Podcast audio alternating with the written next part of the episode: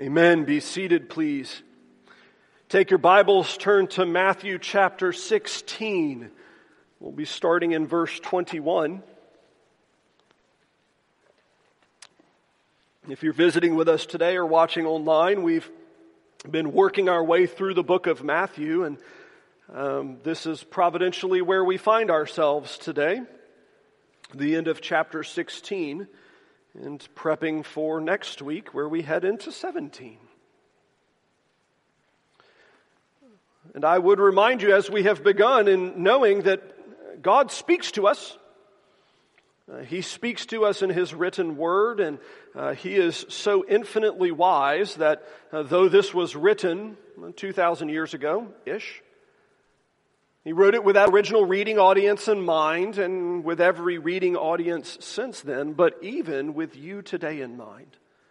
So much so that we can say that the Lord God Himself is about to speak to you personally in Matthew chapter 16.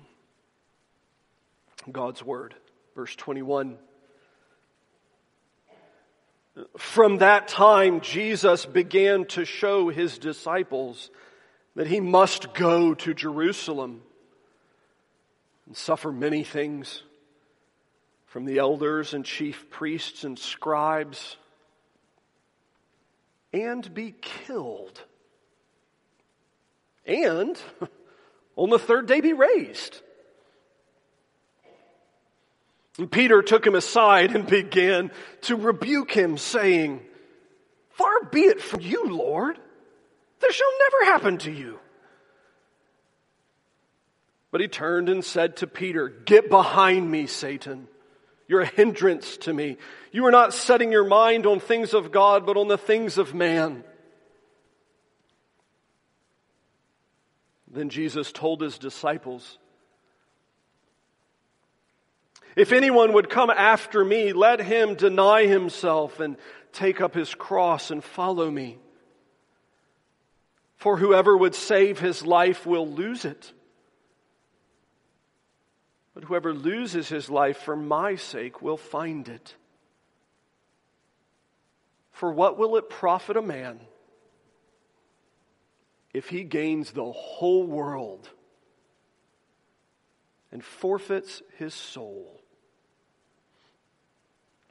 Or what shall a man give in return for his soul? For the Son of Man is going to come with his angels in the glory of his Father. And then he will repay each person according to what he has done. Truly I say to you, there are some standing here who will not taste death until they see the Son of Man coming in his kingdom. Let's pray. Father, thank you that you have spoken to us in the reading of your word. Would you please now speak to us in its preaching? We pray for the Spirit to speak clearly. In Jesus' name, amen. It is always interesting to me how sometimes words can be used to cover over the difficulty behind them. How words, in some sense, oftentimes kind of lose some of their meaning, lose some of the sting of the reality behind them, so that we can say things and kind of get a laugh and not realize the grief behind it. Take, for example, the soup Nazi right? Or whatever form of Nazi that you've heard referenced, right? If it's an old TV show character, you've also, you know, heard of if you went to college, the parking attendant Nazi, right? The parking ticket Nazi. We're, willing to kind of tack on to the end of an insult the word Nazi and compare them, uh, intentionally kind of meaning someone who follows the rules uh, in an overly rigid fashion right? The soup Nazi, no soup for you. You didn't follow the rules right, you don't get soup. Why? Because, you know, that's the rules. That's how it, works.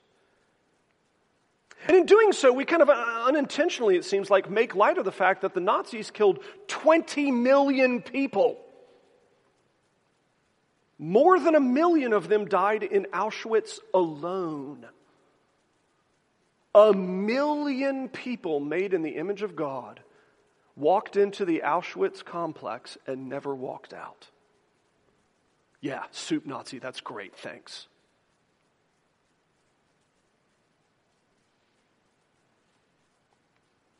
Depending on what part of the country you've grown up in, there's various versions of the next one.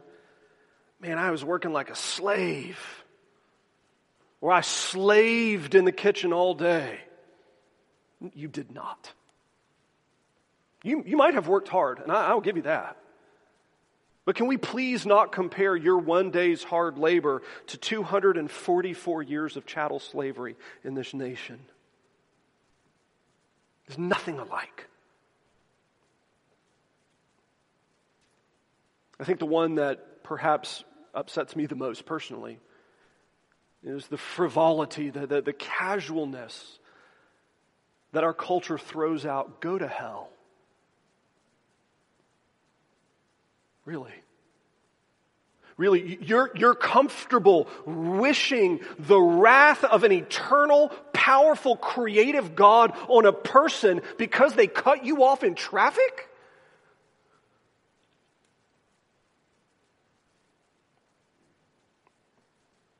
How, how little meaning hell has in our current culture that we name dip of our chips after it. It's the best type of sour cream dip, isn't it?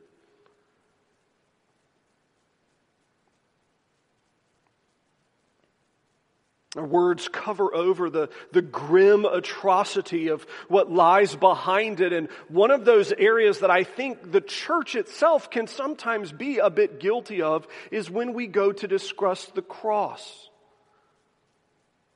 Right, we're Christians. We, we love the cross. The, the cross represents forgiveness. It, it represents for us kind of the, the symbol of Christianity, and we forget what it is. We forget that the cross was so grim, it was so gruesome that the Romans themselves refused to do that to their own people. If a Roman citizen had to be executed, Rome itself was like, nah, the cross is too bad. We, we, we can't crucify our own people. We can't crucify Romans. No one, we cannot do that. We'll, we'll, we'll behead them, we'll kill them other ways, that's fine. We, we cannot use that means of execution. I mean, it's intriguing how even in our nation we've had a, a, running conversation for the last, I don't know, 50, 60, 70, 80 years about uh, should we have capital punishment? And then when we do, we, we need to find the most humane version of it. You know, is it firing squad? Is it lethal injection? Is it uh, electrocution? What way is it to dispatch a person with minimal pain so that their uh, justice is resolved in the afterlife? Friends, the cross represents the opposite of that. It's not a search for the least painful form, it is an arrival at the most painful form. And then to think for Christians is uh, the cross itself is a reminder of the gruesome death of the worst of kinds. To think that further on top of that, we have the Lord Jesus Christ himself undergoing the total wrath of God.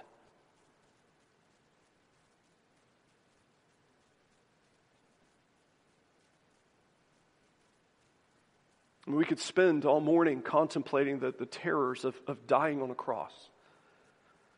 When they dropped the cross into the hole, it dislocated your shoulders so that you were no longer able to pull yourself up by your shoulder weight. So instead, what happened is your shoulders pulled up, it collapsed your diaphragm, and you slowly suffocated to death. The only way that you didn't suffocate to death was to stand and push off of your feet. But the feet had been nailed to the cross, so it was to take your entire body weight and to press against the nails that had been sent through your ankles and to use that as a chance of purchase to catch a moment of breath.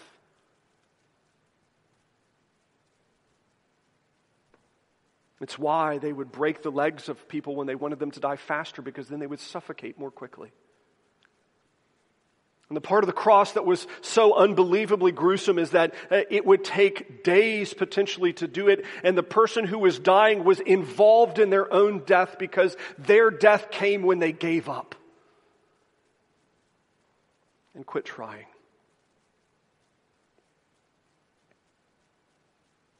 It's the worst way to die I can think of, and to be honest, that was the easy part of what Jesus experienced on the cross. Dying in the most gruesome fashion humanity has ever devised is infinitely easier than the other part where he received the wrath of God in its totality on the cross. Friends, when he says it's finished, that's what he's talking about. He's not saying, I had a good run in my life, I'm giving up, I'm done. He's saying that I took God's wrath in its completion and I have resolved it.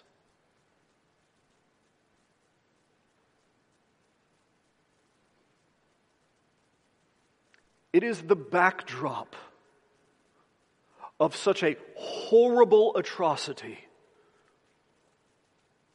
that we arrive at the passage that we get to today. Another one of those phrases that we throw out that's lost its meaning because we refuse to think about the hard parts of the faith. This portion of the Gospel of Matthew is absolutely magnificent. Uh, the disciples have finally gotten who Jesus is. If you looked uh, at last week's passage, verses 13 through 20, they finally recognize that Jesus is, verse 16, you are the Christ. That's a technical term arising from the Old Testament, which means the anointed one of God, the one who would redeem his people. But not only are you the anointed one of God, the one who would redeem his people, you are also God himself, the Son of the living God. Finally, the disciples understand. They've been with Jesus a while, and it's kind of come for them in fits and starts, but now it's, it's kind of light bulb clear. They understand who Jesus is. He's, friends, he's not just a good teacher. He's not just a good man. He is God incarnate.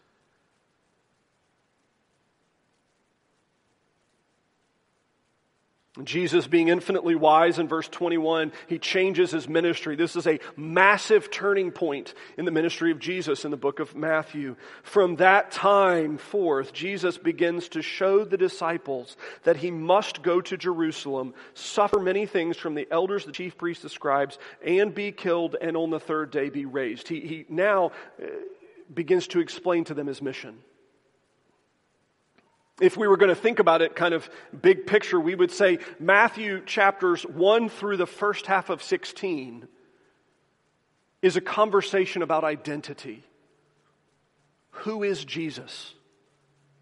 It's getting the disciples ready to be able to write the right name on his name tag. Who is Jesus? Well, he is God. They get it. Right? They don't just say he's a nice guy. They don't say, oh, he has kind eyes. I don't know if he did or didn't. He's God. And now, once we've figured out the name tag, once we've figured out the identity, now we figure out the purpose. Why on earth, literally, has God stepped inside time and space? Friends, God Himself is uncreated. Nothing made Him. He's always been. In fact, He's outside of time and space. And if you are a bit of a science geek like I am, you kind of begin to think that you understand really time, space, energy, and matter are all the same thing. They're just different forms of the same thing. Which means God, being uncreated, is outside of time, He's outside of space, He's outside of energy, and He's outside of matter. He's outside the entire system. But in Jesus, he steps inside. Why would the uncreated God take on creation? Why would he put on time?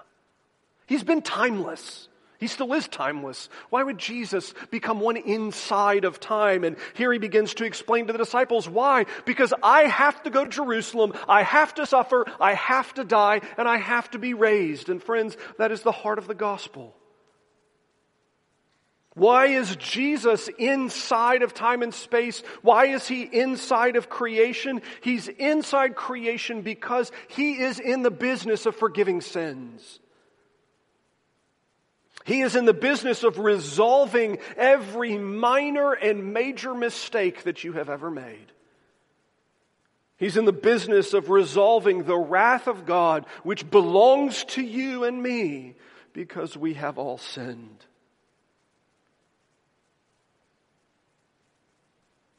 And it's interesting that Jesus, at this point, in some sense, becomes a bit of an evangelist, not just explaining who he is to his disciples, but telling them why he's here. I have come to die and be raised.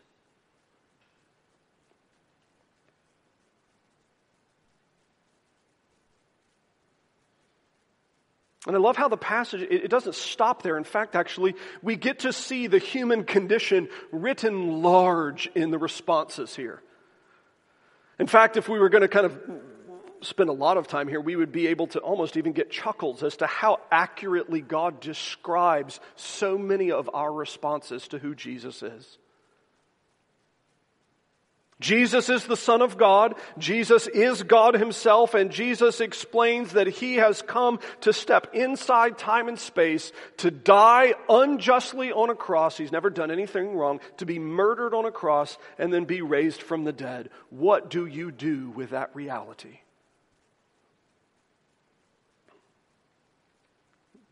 That's briefly what we're going to consider this morning. What is our response? To the salvation of Jesus look like? In fact, actually, here we see five responses, all bad. Five responses, all bad to the truth of who Jesus is and what he's done. Verse 22, we see Peter, an amazingly sympathetic figure here. I, I love this. Now, again, you have to read this one to kind of turn off your New Testament brain for a moment and think about this within the context of what's just happened. They've literally watched Jesus do miracle after miracle after miracle after miracle. He asks them who he is, and they tell him, Oh, yes, we believe that you are God.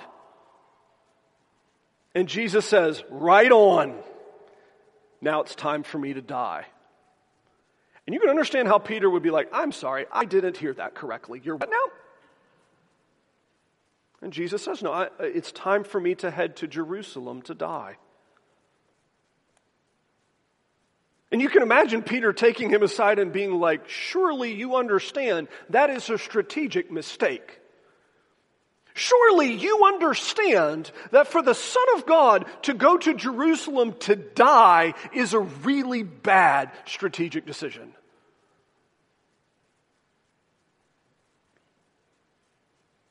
In fact, actually, you could even see it so easily as just being kindness. Almost even kind of a, a, a baby version of faith. Jesus, you just showed us that you only, you don't even need anything to feed the masses. You fed 4,000 with just a, a, couple of loaves and a couple of fish. You fed 5,000 with just a couple of loaves and a couple of fish. You've, you can make anything out of nothing. Why on earth would you have to die? Far be it from you, Lord. It's not going to happen. And you could even see that kind of second sentence from Peter. It's never going to happen to you as, as a statement of faith. Look, Jesus, why are you never going to die? Because you're God. You're the Son of God. You are power incarnate. You can't die. Why? No. You know, friends, what Peter's doing here is something that is um, very sneaky. It sounds like biblical wisdom, it sounds like faith. You're God. You can't do such and such. But actually, what's happened is Peter has inserted human wisdom in place of God's wisdom. I love it because if you actually pause and think about it, it's like, Peter, you literally just said the man is God. I think he probably has the wisdom thing down. Right? I, I think he probably has the whole like wisdom thing figured out. You don't have to worry about that. In fact, actually, he's already even told you that not only is he going to Jerusalem to die, but he's not going to stay dead. You probably don't have to worry about Jesus. But interestingly, Peter, in kind of this moment of kindness, this moment of tenderness, this moment of just mess, well, Jesus, I've got it figured out. I know better than you. No, you don't have to die. You don't have to suffer. I just want life to be easy and great. I just want life to be easy and great for you, Jesus, because I love you. And friends, I would lovingly suggest, while we do not do this quite so obviously as pulling Jesus aside and saying you don't have to go to the cross,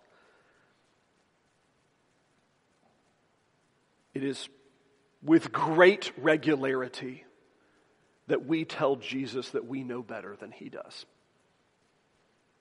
In fact, actually, if we're going to be honest, many of us, our lives is an exercise in know it allism. I mean, it's too bad God wrote the Bible because I already had it all figured out, right?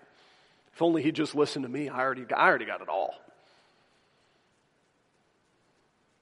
Now, of course, we're so sophisticated, we would never say this in public that this is what we think. But when it comes time to wrestling through our difficulties, when wrestling through the things that hurt our feelings, or wrestling through the things that make us uncomfortable, or wrestling through the things that stretch us and, and demand things from us and change us and, and force us out of our comfort zone, we say, I know better than my God does. I'm not supposed to be in this situation. It's not fair. I'm not supposed to be doing this. If only Jesus had as much wisdom as I do.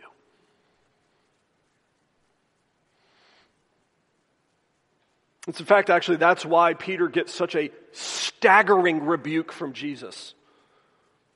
I mean, what he says sounds so good on the surface. Well, you're not going to die, Jesus. You're too powerful for that. Jesus looks at him and says, Get behind me, Satan. Wow. Right? If you're not familiar with the Bible, Satan is the accuser, the enemy of God. The one who shows up at the beginning of the book, shows up when Jesus is here, shows up at the end of the book. He is the one who is actively seeking to destroy all that is good and lovely and right and true. And Jesus blasts Peter with it. Peter, the words that you say sound more like the voice of the devil than the voice of God. Do not miss the significance of that. That when Peter offers his own wisdom, it sounds more like the devil than it does heaven. And I love all of you that I know. If I don't know you yet, I'm sure I will love you when I get to know you. I hate to break it to you, but you're not better than Peter. Your wisdom isn't an improvement over his. Were we to be in a situation where we were to insert our own view in such a way, uh, our response would be no better. In fact, actually, Jesus clarifies look, this sounds like the voice of the devil more than anything. In fact, actually, it's an active hindrance to my ministry. Jesus is in the business of forgiving sins, and if Peter had his way, as kind hearted as it is, it would send everybody to hell forever. I love that. What an exercise in the foolishness of humanity. That Peter, in a moment of tenderness, if he actually had gotten his way, we'd all be in hell forever. The cross is required for salvation.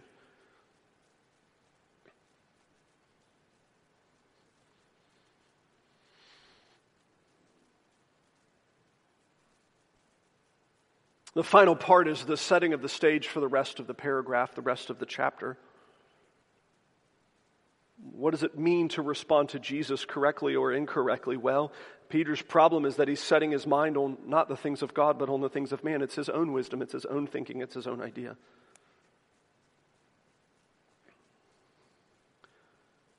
Jesus then kind of pushes further. He takes the disciples as a whole and begins to instruct them. And he says, If anyone would come after me, let him deny himself and take up his cross and follow me. And this is where we get into those phrases that are thrown out that are absolutely horrifically wrong. Growing up in the South, I can't tell you the hundreds of times I've heard of, well, that's just my cross to bear. What do we mean when we say, well, that's just my cross to bear? Almost universally, it is over some minutia that inconveniences us. Like, you know, I just don't have a great sense of smell. That's just my cross to bear. Great. I mean, it's only inconvenient in the middle of a global pandemic with a virus where you have first symptoms of not being able to smell, but other than that, it's no inconvenience for the rest of your life. Interestingly, Jesus is making a much bigger point in terms of how to reflect and react to the gospel is what he's challenging is people who are clinging to themselves, that are clinging to their own abilities, clinging to their own merits, clinging to their own wisdom, clinging to their own life instead of clinging to Jesus. I mean, hear this sentence for what it is. If anyone would follow me, let him take up the most gruesome means of execution and use it on himself every day.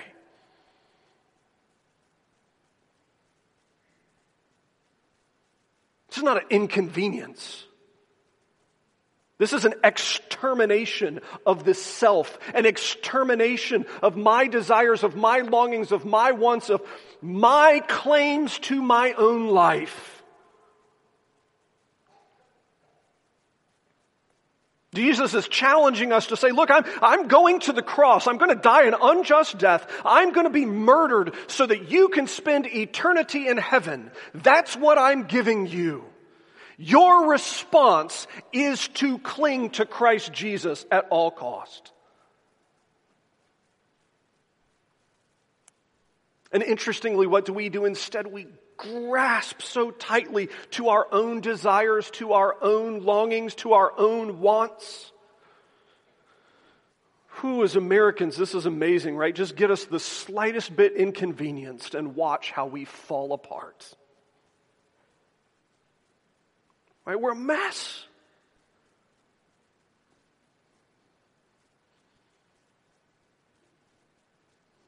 I mean, part of what Jesus is saying here is the essence of Christianity is self denial. The essence of America is self indulgence. Those two don't mix. And friends, I would just straight up tell you, some of you in the room, the reason why your life is hard or is bad is because you are living a life of self indulgence. Some of you, the reason why your life is hard or the reason why your life is bad is that you've attempted to give up your life of self indulgence to take up a, a life of personal self denial and have missed the point. The whole thing Jesus is challenging us to is to cling to Him to let Him be the leader of my life in every area. Let Him shape my desires. Let Him shape my understanding of the truth. Let Him shape my longings and how I am to live. Let Him shape every part of who I am.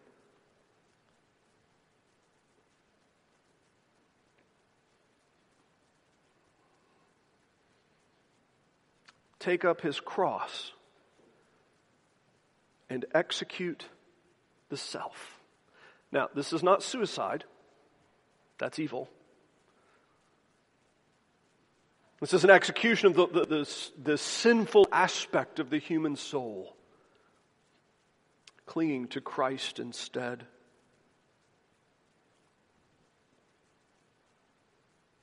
Why? Well, I love how Jesus gives uh, motivation. Right? It's a terrifying thing to give up control of your life. That's why so many of us try to live it with a closed fist, grasping so tightly, white knuckling it through our lives. It's terrifying to give up control. What does Jesus say? For whoever would save his life will lose it. So if you grasp tightly to your life, if you white knuckle it, if you squeeze as tight as you can, trying to maintain your own life every day your way, well, guess what? You lose.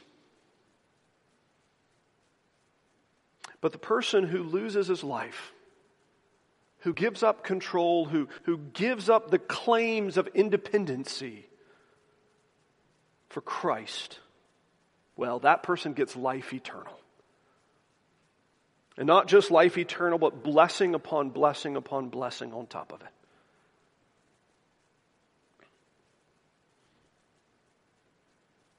Verse 26, he takes us to an application of this. I'm going to kind of handle it as a separate point. He pushes further, and I think this is uh, even more applicable to our culture. He then challenges, tweaks it again, uh, not just from the, the idea of me controlling my own life, but even further, me trying to find fulfillment in an earthly life. So much of our moment in time, so much of our culture, so much of our nation, so much of, of what we, how we live our lives is just an exercise in attempting to find meaning in that which is material. To find meaning in being a parent to find meaning in, in being married, to find meaning in our sexuality, to find meaning in our jobs, to find meaning in our pleasures, to find meaning in our wealth, to find some form of meaning in what the world has to offer. Jesus obliterates that with a question What will it profit a man if he gains the whole world? but forfeits his soul.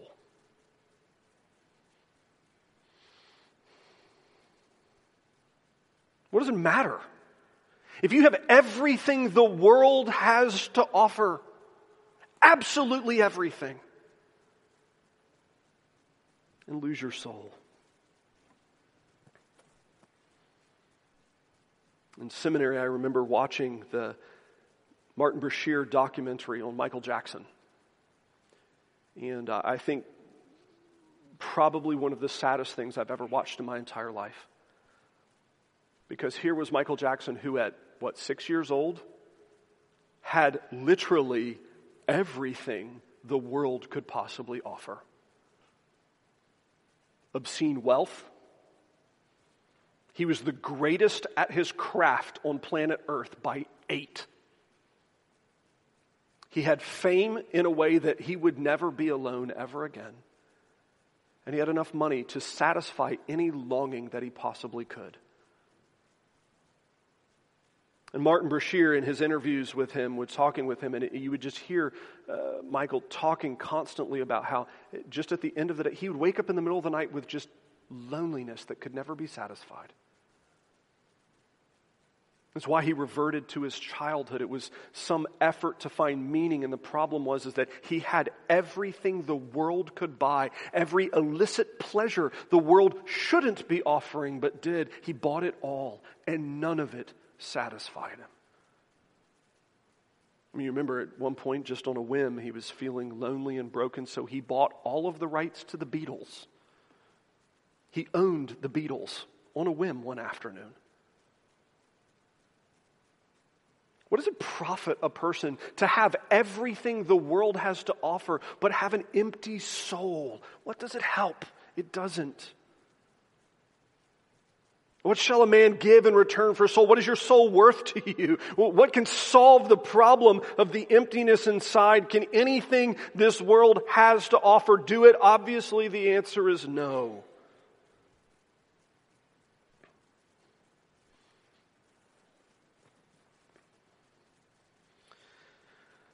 I think in our current moment, one of the, the kind of classic responses to all of this that we're giving as a nation, the culture in which we live, is well, if I ignore it, it's just not there.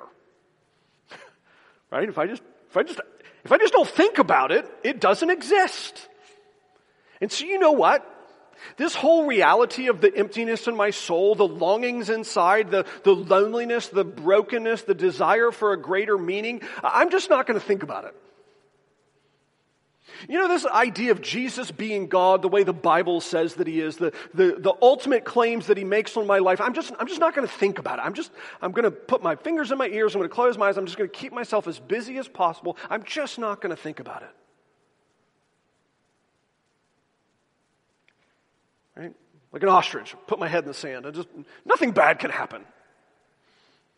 Not if I don't think about it. Now, Jesus, I think, corrects that problem. 27, whether you like it or not, whether you're ready or not, whether you're well prepared or not, whether you agree or not, honestly, doesn't matter. Whether you even believe in him or not. For the Son of Man, that's Jesus' title for himself, referring to his divinity, the Son of Man, Jesus, is going to return to earth. This time he doesn't come in the form of an innocent looking, kind of non threatening baby. Doesn't come as the form of a poor carpenter, a homeless traveling rabbi. No, in this time he returns to earth with his angels. Remember, the word angel in the Bible is uh, the idea of some sort of creature of fire. They are terrifying. Everyone that meets them is like not interested in talking to them. They are scary things. The only thing more scary than them is God Himself. The Son of Man is going to return with his angels and specifically in the glory of the Father. That is a statement right there. Not coming in, in simple humanity, not coming just as a good man or a good teacher, but coming with the fullness of the glory of God. And guess what? At the end of the day, whether you like it or not, judgment will happen. This is not the part of preaching I enjoy the most. I like giving words that encourage you. I like giving words that comfort you when you're sad. I like giving words that give you hope. The sad reality is I have to be faithful to my task to give you the words that make you uncomfortable. Whether you like it or not, judgment is coming. And friends, there are only two routes to resolve that.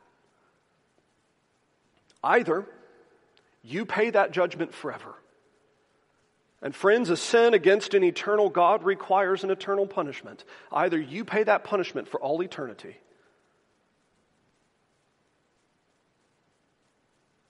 or the Lord Jesus does it for you. I'm going to tell you right now, that's a pretty sweet deal.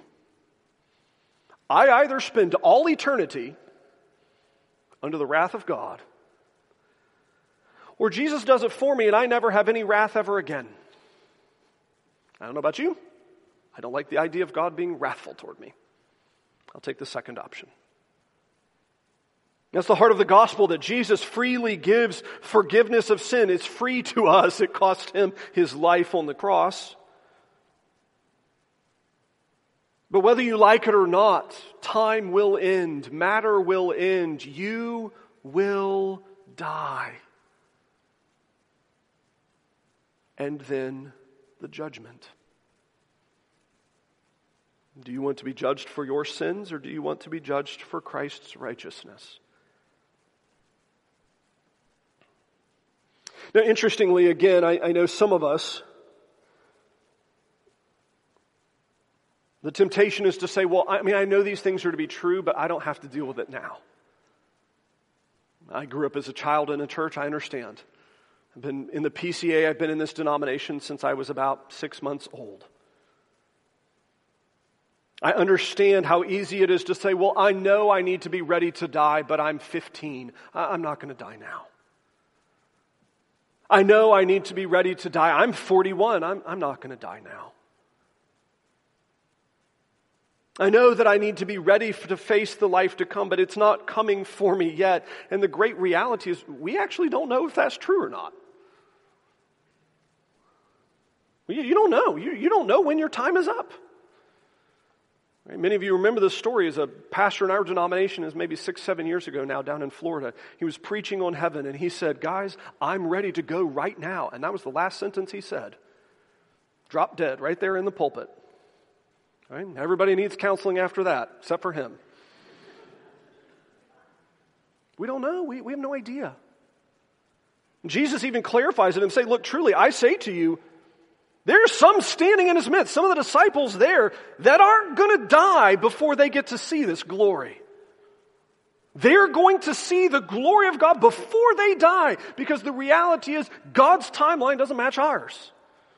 We're going to find out in chapter 17, a couple of them get to see the glory right away. The rest of them get to see in the resurrection. You don't get to set the timeline, God does. You don't get to wait. stupid to wait.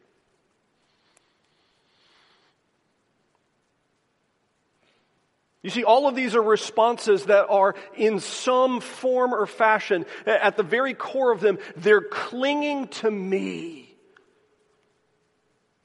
My pleasures, my desires, my rights, my thoughts, my opinions, my timeline, it's all about me.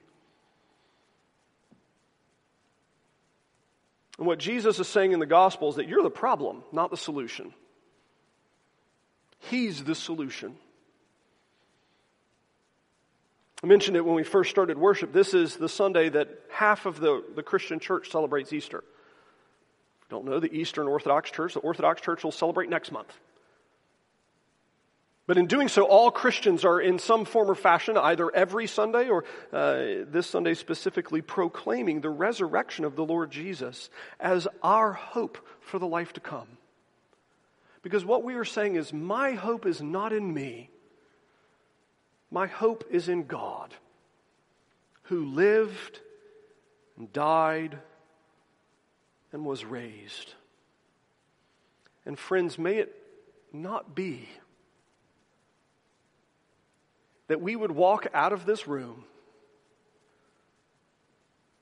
and say, That pastor in the really snazzy jacket, it is snazzy, said a lot of things that hurt my feelings and a lot of things that made me angry. But once I get home and get a nice plate of food, everything will be just okay. Friends, that's the problem. That we're going to go home, and some of us are going to try to make it okay by just filling ourselves with more self. Doesn't work that way. It's like trying to go on a diet, lose weight by eating lots of ice cream. Doesn't work real well. Might it be instead that we'd have one of those kind of come to Jesus moments where we would reflect on the fact that, you know what, my life is, it's out of order. It's a life that has been filled with me. It hasn't worked out that well for me, honestly, if I'm going to be truthful. Maybe Jesus will do a better job. He offers freely, find forgiveness and hope and healing in Him. Let's pray. Lord, we do love you. We do marvel at your great kindness. That you would show so much mercy to us. That you would send your Son to die for us. We're not good people. And we thank you that Jesus makes us into his good people and your good people. Forgive us for our sins for Christ's sake. Amen.